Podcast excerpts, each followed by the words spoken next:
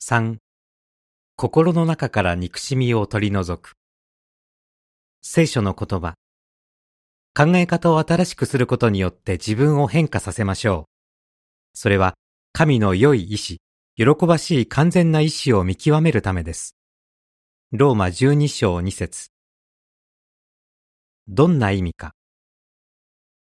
私たちがどんな考え方をするかは神にとって大切です。憎しみは私たちの心から生まれます。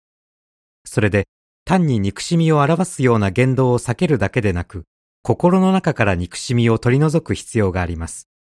そのようにして初めて自分を変化させ、憎しみの連鎖を断ち切ることができます。心の中から憎しみを取り除くために、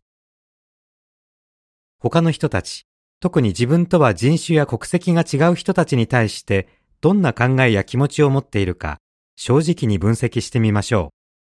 う。自分はその人たちと実際に接したことがあるだろうか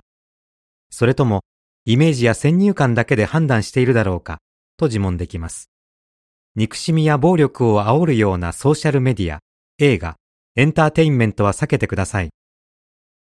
自分の考えや気持ちを客観的に分析するのは簡単ではありません。でも、聖書は私たちの心の中にある考えや願いを明らかにすることができます。ヘブライ4章12節それで聖書を学び、自分の考えを聖書の言葉と比べてみましょう。聖書のアドバイスに合わせた考え方ができるように努力しましょう。そうすれば、要塞のように強固な考えや感情を取り除き、憎しみを捨てることができます。コリント第2、10章4、5節リアルストーリー、スティーブン、考え方を変えた人。スティーブンと家族は白人から人種差別を受けていました。それでスティーブンは公民権問題を武力で解決しようとする政治グループの影響を受け、ヘイトクライムに関わるようになりました。当時を振り返ってこう言います。友人たちとアフリカ人奴隷がアメリカで経験した苦しみを描いた映画を見た時のことです。奴隷に対する不当な仕打ちに激怒した私たちは、そこに居合わせた白人の若者たちに暴行を加えました。そしてもっと多くの人を滅多打ちにしようと、白人居住地区に出かけて行きました。やがて聖書を学ぶようになり、スティーブンの考え方は大きく変わりました。こう言います。多くの人種偏見を受けてきたので、エホバの証人の間で見聞きする事柄に本当に驚かされました。例えば、外国へ行く必要があった白人の証人が子供たちを黒人の家族に預けたり、白人の家族が住む場所を必要としていた黒人の若者を家に迎え入れたりしていたのです。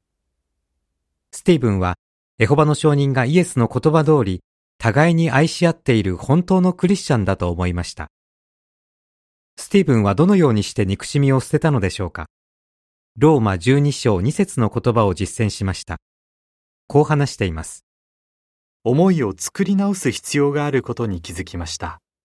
ただ表面的に穏やかになるだけでなく、平和を愛することが最善の生き方だと心から思えるよう自分を変えなければならなかったのです。スティーブンは憎しみから自由になり、40年以上幸せな人生を送っています。スティーブンのライフストーリーは、物見の塔2015年7月1日号10から11ページに載せられています。jw.org をご覧ください。記事の終わり。